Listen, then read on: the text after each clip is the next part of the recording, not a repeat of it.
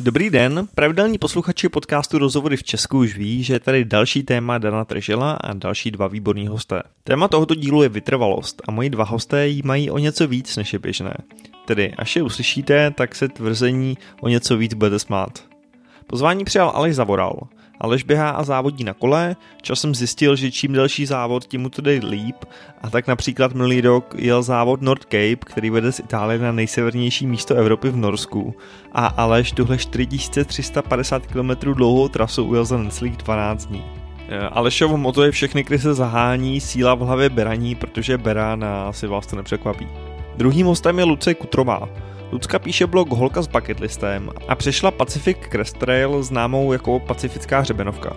Dle spousty lidí je to nejnáročnější dálková pěší trasa na světě, vedoucí z Kalifornie přes Oregon až do Washingtonu, že vlastně celou Amerikou od mexických až ke kanadským hranicím měří 4300 km a Lucka ji šla nějakých 5 měsíců. S Luckou i Alešem se bavíme o limitech, jak těch fyzických, tak i psychických, o tom, jak se na takovéto výkony připravit a proč to vlastně dělají.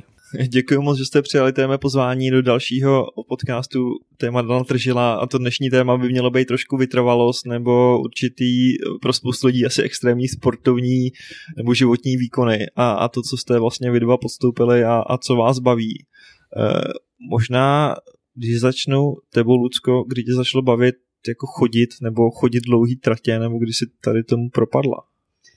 A já jsem vlastně v roce 2017 se rozhodla, že půjdu sama do uh, Santiago de Compostela na svatojakubskou pouť a tenkrát jsem vlastně asi ani neměla moc ráda chození a když jsem vlastně po té trase šla, tak jsem se do toho úplně zamilovala, přišlo mi to naprosto boží, ale furt jsem si jako nikdy nemyslela, že bych chtěla jít třeba pět měsíců v kuse. Ale vlastně na té svatojakubské pouti to všechno tak nějak jako začalo a teď jsem tomu fakt propadla a kdykoliv mám čas, tak chodím na spoustu trailů. No a ty si říkal, že v té době tě to ještě nenapadlo, že, že by si šla něco tak dlouhýho, tak kdy tě to pak napadlo?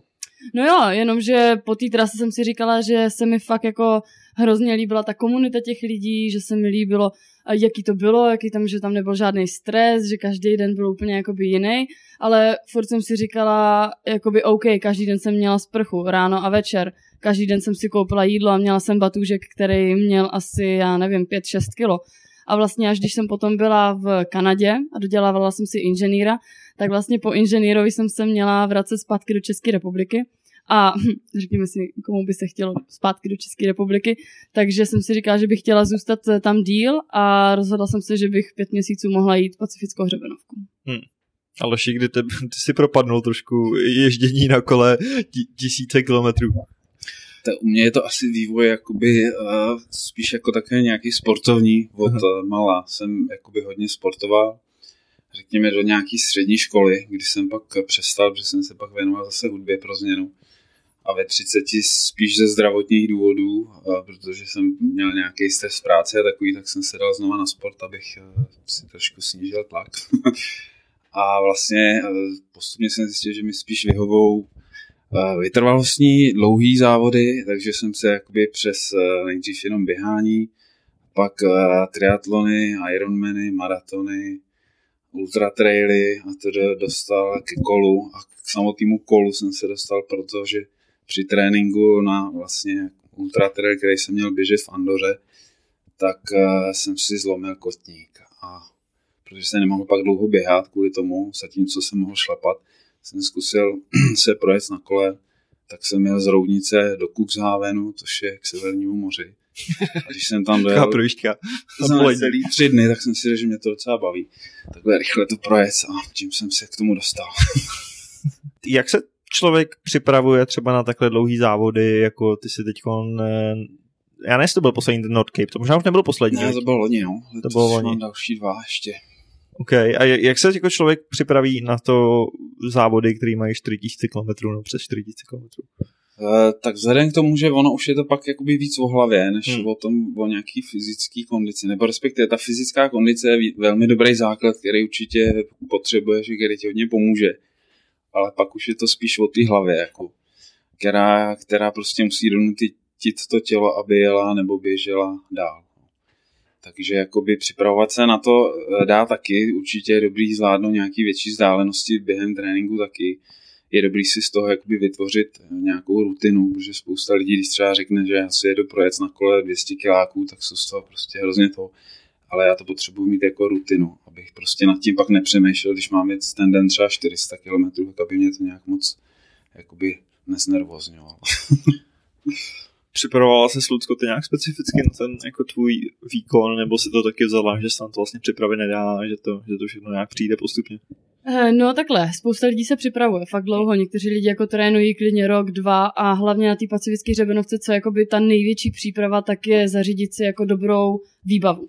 Mít spousta lidí jako řeší ultralehký batoh, aby měli nějaký skvělý jako stany, spacáky, aby měli jenom to nejlehčí a mohli tu celou trasu jako projít jednoduše. Já jsem se rozhodla asi během dvou týdnů, takže já jsem jako neměla čas na žádný plánování, takže já jsem si všechno objednala online z internetu a poslala jsem si to až na mexické hranice, kde jsem vybalila vlastně všechny ty krabice, zabalila jsem si to a prostě jsem šla. Jakoby ona, ta pacifická hřebenovka, ono, on to není závod, že jo. Ono je to fakt jako jenom o tom, že člověk jde, je to jako o chůzi.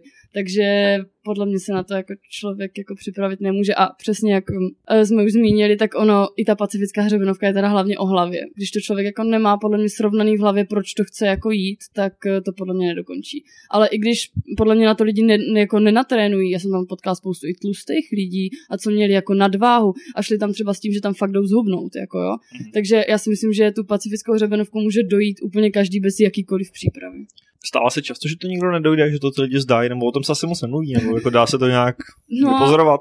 No, 30% lidí skončí už v prvním týdnu, protože Aha. přijdou na to, že to buď nebaví, uh, že prostě v tom nevidí vůbec žádný smysl, a nebo že se rovnou zraní. Protože tím, že člověk fakt nese na zádech jako těžký batoh, tak to tělo, a hlavně teda ta první část je, ta vede pouští, kde není dostatek vody, takže máte na zádech jídlo třeba na 7 dní, a k tomu máte třeba 10 litrů vody, protože tam nikde voda po cestě není. A spousta lidí jakoby nezvládne tady ten prvotní šok, že je celý den vedro, tam vůbec nikde jako není stín. A celý den člověk fakt od rána těch sedmi do osmi jde s tím těžkým batohem a musí prostě šlapat a je to jako fakt náročný, takže spousta lidí si po prvním týdnu jako uvědomí, že to, že to jako nedojde. Vlastně ten rok, když jsem to šla já, ten 2018, tak mám pocit, že nás šlo asi 6,5 tisíce vyšlo a dokončilo to jenom nějakých asi 180 nebo 200 lidí. Hmm. Takže... Takže takový jako závod člověk sám se sebou vlastně jako výhra je to dokončit skoro. Hmm. No, já si to jako taky myslím a divím se tomu, že já jsem to přežila, že on na mě, takhle mě tam na začátku všichni znali jako úplně tu nejnepřipravenější holku, všichni si ze mě dělali legraci, dokonce se na mě, eh, pár kluků na mě uzavírali sásky, si chcípnu jako první nebo druhý den. Takže pro mě to byla i taková jako výzva, že si spousta lidí myslelo, že to jako nedokážu a psala jsem blog a spousta lidí mi jako psalo, Ježiši Maria, prostě něco tam dělá holka jako ty, tak pro mě to bylo takový jako hrozně motivující. Hmm. Mě by možná ale ještě zajímalo, jestli vlastně jako tam potřebuješ ten závod, s někým závodit, víš, nebo protože jsou zase lidi, kteří jezdí takhle dlouhé trasy na kole, hmm. možná ještě další, že jo, a jezdí to přesně sami nějaký proti svý hlavě, přejet, já nevím, do Ázie, nebo hmm. takový ty jako mega dlouhý, nebo jestli to by na tom baví hlavně to závodění. Přesně tak, já jsem, ten, já jsem strašně soutěživý, jako, a mě na tomto závodění nejvíc baví, protože to závodění samotný mě donutí, mě donutí jako si hrábnout fakt na dno. A prostě to dát jakoby za nejlepší čas, nejlepší výsledek a to dobře. Kdyby to nebyl závod, tak uh, já si myslím, že ne, že by mě to jako nebavilo, ale prostě v tom závodním módu mě to baví o hodně víc, protože si víc dostanu uh, na tu dřeň a ta dřeň mě na to baví. Mě baví prostě se dostat do toho módu až jako zvířecího, kdy prostě uháníš proti času, prostě ostatním lidem, Eh, proti svojí únavě, proti defektům kola a tak dále. A prostě tohle to všechno z toho dělá takový silný příběh, který mě na tom nejvíc baví. Mě by jako skoro zajímalo, víš, jakože mám pocit, že ty hrozně jako popíráš ty nějaký limity, nebo to si spoustu lidí myslí, že jsou nějaký limity svého těla, tak vlastně jako mám pocit, že trošku ukazuje, že to je jenom v hlavě.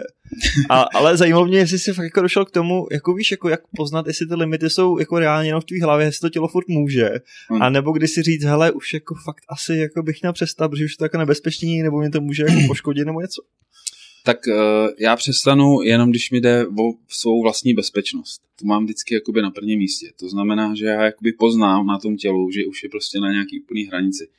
Ale většinou je to spíš ta hranice, není ani tak jakoby o únavě, ale je to spíš o, opravdu o nějaký, o nějaký únavě, to znamená nevyspalosti. Že na těchto těch závodech tam opravdu se spí, já třeba spím průměru tři hodiny denně, kdy třeba ta zastávka samotná trvá, já nevím, 4, 4,5 hodiny maximálně, ale v tom je 3 hodiny spánku, pak je v tom nějaký zabalení, vybalení věcí, najedení se, postarání se okolo a tedy. Takže uh, tam toho jakoby fakt moc nenaspím. No. Dostala se taky jak, jako nějakých krizových momentů, kdy si říkala, hele, jako už to bylo na krajíčku a má se to vykašlala? No jasně, asi tak každý den bych řekla, ale um, vlastně asi jenom dvakrát nebo třikrát jsem fakt jako přemýšlela, že už se na to jako vykašlo, byla jsem rozhodnutá odjet.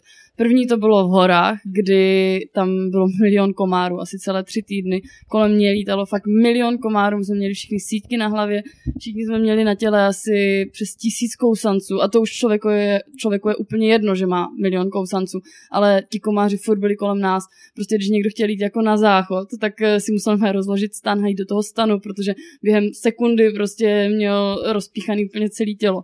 Takže to byla první. Eh, a vlastně takový druhý asi největší bylo, když eh, už začalo sněžit a zřítil se na mě stan a nasněžilo na mě a já jsem po tím chvíli jako spala a vlastně uh, zachránil mě jako kamarád, který mě jako zbudil, vytáhl mě z toho stanu, ale to byly takové jako dvě chvíle, kdy jsem si říkala, kašlu na to a jedu domů. A možná byste lidi představili, jak moc často tam jsi sama versus s nějakýma ostatníma lidma. Protože jsi říká 6,5 tisíce lidí za rok, to je docela dost. Přesně tak, každý den na tu terasu vyrazí 50 lidí, Aha. což jestli si lidi myslí, že je to opravdu ta divočina, ta pacifická hřebenovka, kterou šla ta Reese Witherspoon v tom filmu Divočina, tak to fakt takhle není, že by tam byl člověk sám. Každý den vyrazí 50 lidí a fakt na tom začátku člověk každý den potká kolem těch jako 20-30 lidí, co kolem mě jako projdou. Tím, že se to potom hodně jakoby pročistí, že někteří lidi jsou rychlejší, někteří jsou pomalejší, tak pak zůstane jakoby takový ten střed a spousta lidí skončí tak uh, já jsem si vždycky, nebo takhle, já jsem, já se hrozně ráda povídám, takže já jsem si vždycky našla nějaký lidi, se kterými bych si mohla jako povídat, se kterými jsem mohla Sice člověk fakt každý den jde sám, celý den jde člověk sám, ale pak tam třeba večer kempuje s nějakýma lidma. A nebo si dává odpoledne přestávku a oběd má s nějakýma jako lidma ale sama jsem byla nejdíl asi jenom jakoby čtyři dny. Čtyři dny, kdy jsem byla fakt úplně sama, že jsem nikoho nepotkala. To už bylo úplně ke konci, kdy už se to fakt jako pročistí a je tam strašně málo lidí. Takže... Proč se vůbec lidi chodí jenom tím jedním směrem?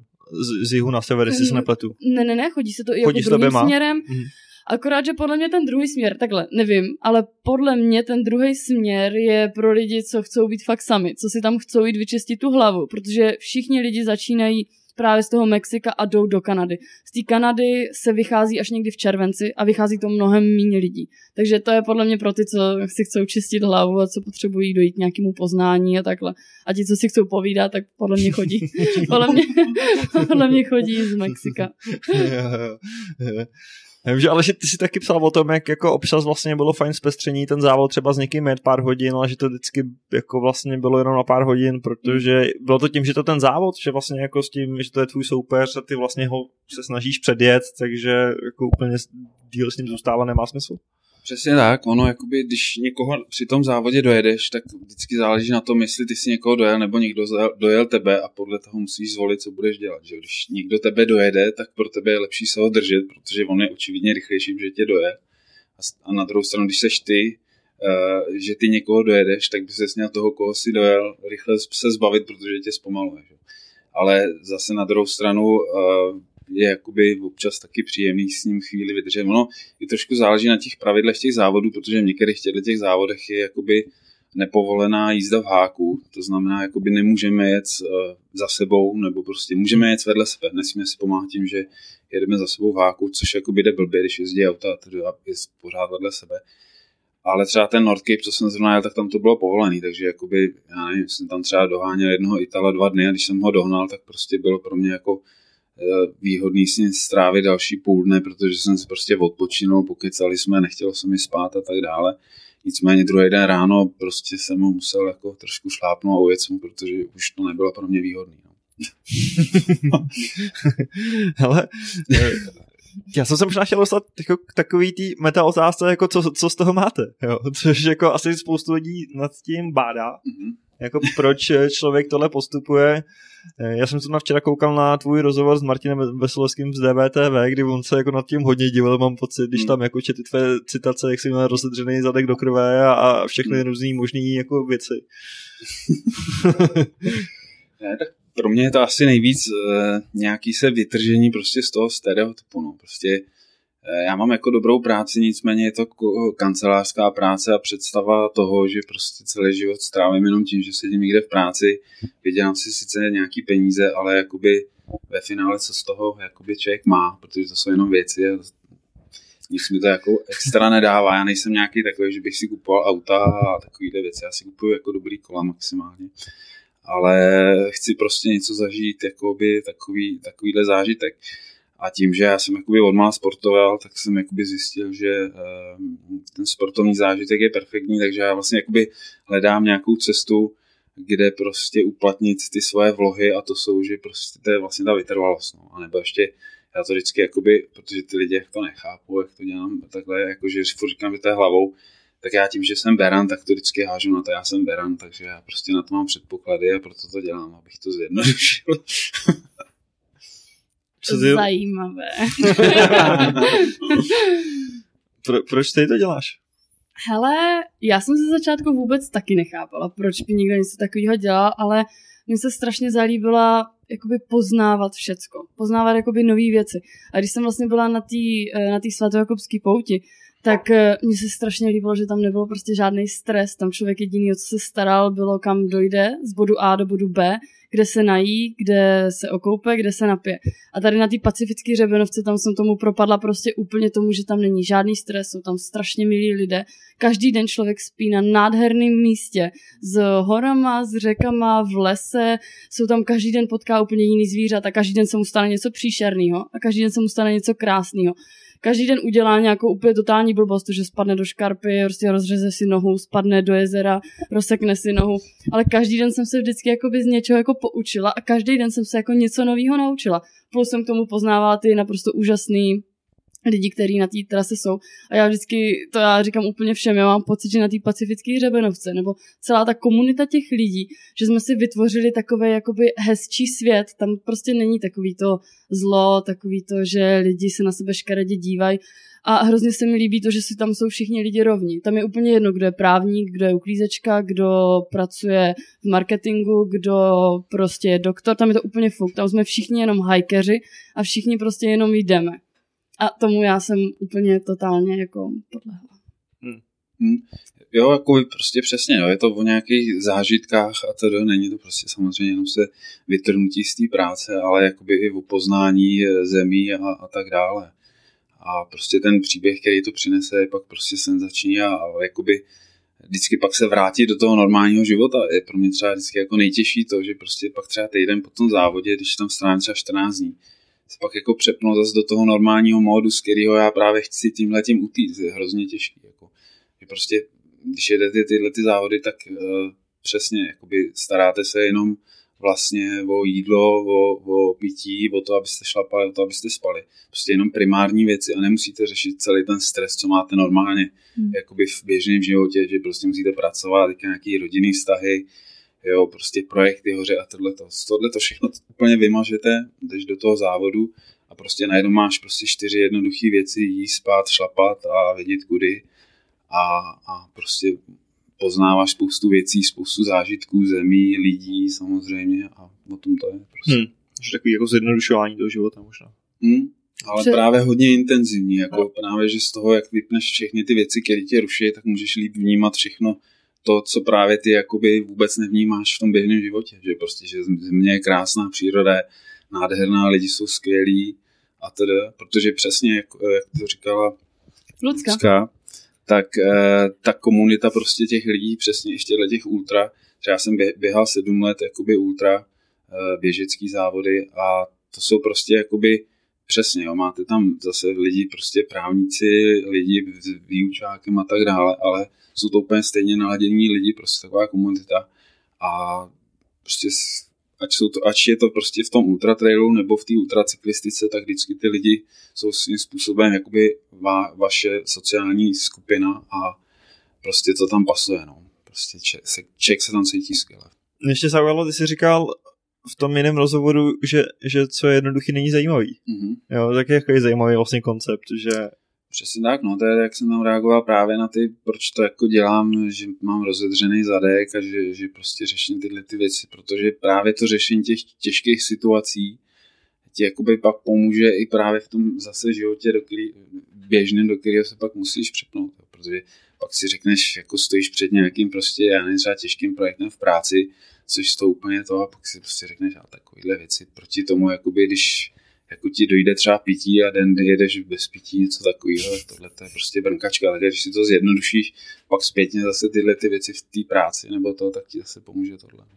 Je pravda, že to asi jako neřešíš, ne? když si jako jednou nedáš oběd, že jako bys tam to takhle, jako že, že člověk zocelený tady těma no, zážitkama, no, tak pak asi takový ty běžné věci, kvůli kterým jsou často třeba lidi nervózní, hmm. tak tebe zase musí nechat klidným. No, no. Mě možná zajímá, jestli máte třeba nějaký cíle, nebo jestli to řešíte, jak snaží se třeba furt ty závody dělat delší, delší, zajímavější, zajímavější, nebo víš, jako zopakuje si třeba nějaký závod, nebo už vlastně je jejich tolik a ten čas je relativně omezený, hmm. že to no. bereš tak, aby si vždycky viděl něco jiného. Přesně tak, těch závodů je teďka, protože to trošku zažívá takový jako boom, tak jich je jakoby čím dál tím víc, každý rok se objeví nový a samozřejmě Čech by chtěl všechny, ale jakoby dovolenou má omezenou a čím je ten závod delší, tak tím samozřejmě, jako když má člověk pět týdnů dovolený a pak ten závod trvá tři týdny a ještě má nějaký jakoby partnerský život a tak dále, tak tam jako pak velmi rychle narazí, takže uh, si člověk musí hodně vybírat a určitě jakoby pro mě není cesta, že bych jel něco, co už jsem měl ještě jednou, protože prostě už jsem to jel, hmm. zkusím něco jiného. Jako líbí se mi třeba jakoby hejbat se v rámci třeba jakoby Evropy, jo, už jsem byl v Irsku, teďka jsem měl, loni jsem z Itálie, uh, vlastně do Norska nahoru, Teďka jsem teda zase jako na druhou stranu z Vídně do Barcelony, takže jakoby trošku poznávat, kde jsem ještě nebyl. To znamená, když už jsem to jako projel, tak uh, zkusím najít něco jiného. No. Nebo i teďka jakoby trošku se zkusím přepínat i jakoby typ cyklistiky, protože zatímco většinu těch závodů, co jsem jel, tak byly silniční, tak uh, už jsem jel letos i jeden jakoby na horských kolech na 850 km a taky super zajímavý to bylo. I právě tím, že je to úplně potom v přírodě. Mm-hmm. Co to je, Lucka? Máš nějaký ještě plány ještě jako větších, velkolepějších hajků? No měla jsem, když jsem se právě vrátila z té pacifické řebenovky, tak jsem si říkala, ty čím to prostě jako přebiju a našla jsem si trail uh, E1, která vede vlastně úplně z hora z Norska úplně dolů do Itálie. Jenomže pak mi došlo, že to není úplně takový to takový to, co bych chtěla, takovou tu krásu, kterou jsem zažila jako na té pacifické hřebenovce. A přesně jak zmínil Aleš, eh, taky bych nešla dvakrát pacifickou hřebenovku a mám jakoby na svým seznamu který, jakoby těch trailů, který chci zvládnout, mám tam další, mám všechny z toho Triple Crownu, co jsou to PCT, co jsem šla, pak je CDT, Continental Divide Trail a pak je AT, to je ten Appalachian Trail. Všechny tři bych chtěla jako někdy zvládnout, jako ujít, ale teď, když jsem tady v Evropě, tak jsem přišla na to, že je tady spoustu nádherných trailů a prostě vlastně před měsícem jsem šla Tour de Mont Blanc, který, což je vlastně jenom 170 kilometrů okolo Mont Blancu, zvládli jsme to ujít asi za sedm dní a před eh, dvěmi týdny jsme se vrátili z eh, Heuterud, Walkers Heuterud, která je eh, ve Švýcarsku, která vlastně vede z Francie do Švýcarska takže mně se líbí vždycky jakoby ta, ta rozmanitost toho, že každý ten trail je úplně jiný, v každém je jakoby něco jiného, ale nemyslím si, že bych to chtěla jako úplně posouvat jako dál, že bych si teď řekla, půjdu, já nevím, pět tisíc, pak šest tisíc kilometrů. Spíš mně se líbí jakoby napříč Evropou, napříč těmi, těmi zeměmi. Je v tom zajímavý, že třeba tu Jakubskou cestu ty lidi často chodí docela opakovaně, mám pocit, že to je taková jako tradice některý jo. lidi. Jenomže ono se říká, že jo, všechny cesty vedou do Santiago de Compostela, takže jich je tam fakt hodně. Lidi jo. můžou víc ze Švýcarska, lidi můžou víc z Prahy, lidi vycházejí vlastně z Portugalska, z Porta, anebo začínají ve Francii, anebo začínají až ve Španělsku. Je tam jakoby spousta těch tras. Mhm. Ale mám pocit, že poslední dobou je ta svatojakobská pouť taková jako hodně přeplněná, že tam chodí jako strašně moc lidí. A já bych třeba už asi znovu nešla. Tím, že jsem šla před pár lety, vlastně před dvěmi lety, nebo třemi už dokonce, tak eh, já už, já už bych jí znovu asi jako nešla. Či mě napadá možná taková poslední otázka, možná doba blbost, eh, jako na co přitom člověk myslí? Je to jako přesně, když běží nějaký jako maraton, že vlastně nemyslíš vůbec na nic? Jako, nebo... No, ono třeba za na uběhání se říká, že jakoby jsou dva typy lidí. Kdy první typ je, že jakoby to, to běhání jim naopak pomáhá prostě se soustředit, promýšlet spousta věcí, jakoby vymýšlet věci, já nevím, eh, pro svůj osobní život, pro profesionální život řešit věci a tedy. A mm-hmm. pak je druhý typ lidí, který naopak úplně vypnou jako, a naopak jenom čistí hlavu. Prostě je to pro ně věc, kdy se můžu jakoby odpočinout a odreagovat. Tak třeba já jsem ten druhý typ, že jakoby já vždycky, když běhal právě tyhle ty dlouhé tratě, tak jakoby opravdu jenom vnímat, prostě vypnout všechno to okolí a vnímat jenom ten běh. Tak to mě vždycky strašně jakoby bavilo a pomáhalo. Uh, ono je to jako pět měsíců, takže hmm. ono fakt člověk v těch pěti měsících stihne úplně všecko. Hmm. Já třeba někdy jsem šla, byla jsem zamyšlená, přemýšlela jsem si nad tím, co, kam můj život spěje, a když jsem k ničemu nepřišla, tak jsem si říkala, kašlo na to, prostě skončím se vším, protože můj život nemá smysl. A pak zase člověk prostě jako aktivně fakt jako přemýšlí na takovýma těma jako věcma, co by jako chtěl a nechtěl a pak zase vypne a jenom si prostě jako tak jako jde s tou hudbou, kochá se tou přírodou a nic jako neřeší.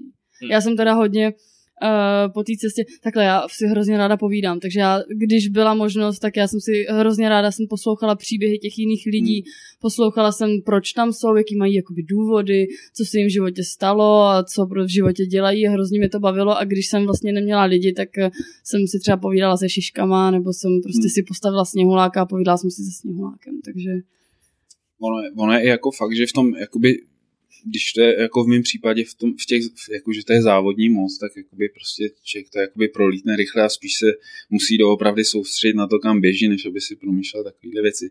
Na druhou stranu, třeba ten závod, co jsem měl loni, který jel jsem prostě 12 dní, tak samozřejmě tam má člověk jako spoustu času na tom kole, když je tam prostě rovina eh, což byl třeba přes Polsko, že tam nebyl ani kopec a teda, tak jakoby tam si může jakoby taky přemýšlet na, o spoustě věcí ale uh, pro mě je to spíš jakoby opravdu takový to vyčištění si hlavy. No. Hmm. Ještě mě možná zajímalo, co si myslíte, vlastně když se bavíme o té vytrvalosti, jak moc je to nějaká vrozená charakteristika nebo vlastnost, jak moc se to dá naučit nebo natrénovat, ta vytrvalost? Čeče, jo, mm, asi, asi bych řekl, že to musí být nějakým způsobem asi trošku i geneticky, jako, ale asi se to dá zároveň jakoby natrénovat nebo minimálně zlepšit. Jako, no. A teď spíš těma zkušenostmi. Já si myslím, že jakoby ta vytrvalost je, jakoby nikdo neuběhne maraton, jakoby, že si řekne, nikdy se neběhal a zítra uběhnu maraton, že jo. Prostě vždycky začne, že uběhneš 2 km, 5, pak 10 a pak za půl roku 20 a nějak se k tomu dostaneš. A tím si to vlastně buduješ, takže jakoby z tohohle pohledu určitě. A tam je pak spíš jenom otázka ta vytrvalost, kdy už jakoby je tam i ta hlava, která prostě donutí to tělo, který je vždycky schopný to dát, ale ta hlava prostě mu to musí jakoby říct, že fakt musíš furt jít. Jako mě by zajímalo, jak vypadají ty lidi na těch, jako ty jsi říkala, že ty lidi jsou tam často i tlustý, že to prostě nejsou ty jako, jak by si možná člověk představil vysekaný sportovci nebo hmm. něco. Na těch kolech to asi taky nejsou ty prototypy těch jako závodních cyklistů, ne? Nebo jsou? No jo, no. Jo. Jakoby v tom, v tom předním poli, jo. To jsou fakt většinou, to jsou právě jakoby takový cyklisti, který už Jo, taková ta závodní cyklistika Tour de France, a to, tak to je prostě, když už je tomu člověkovi 35, tak už je víceméně na to starý, protože ty mladí Janci ho jako ubijou.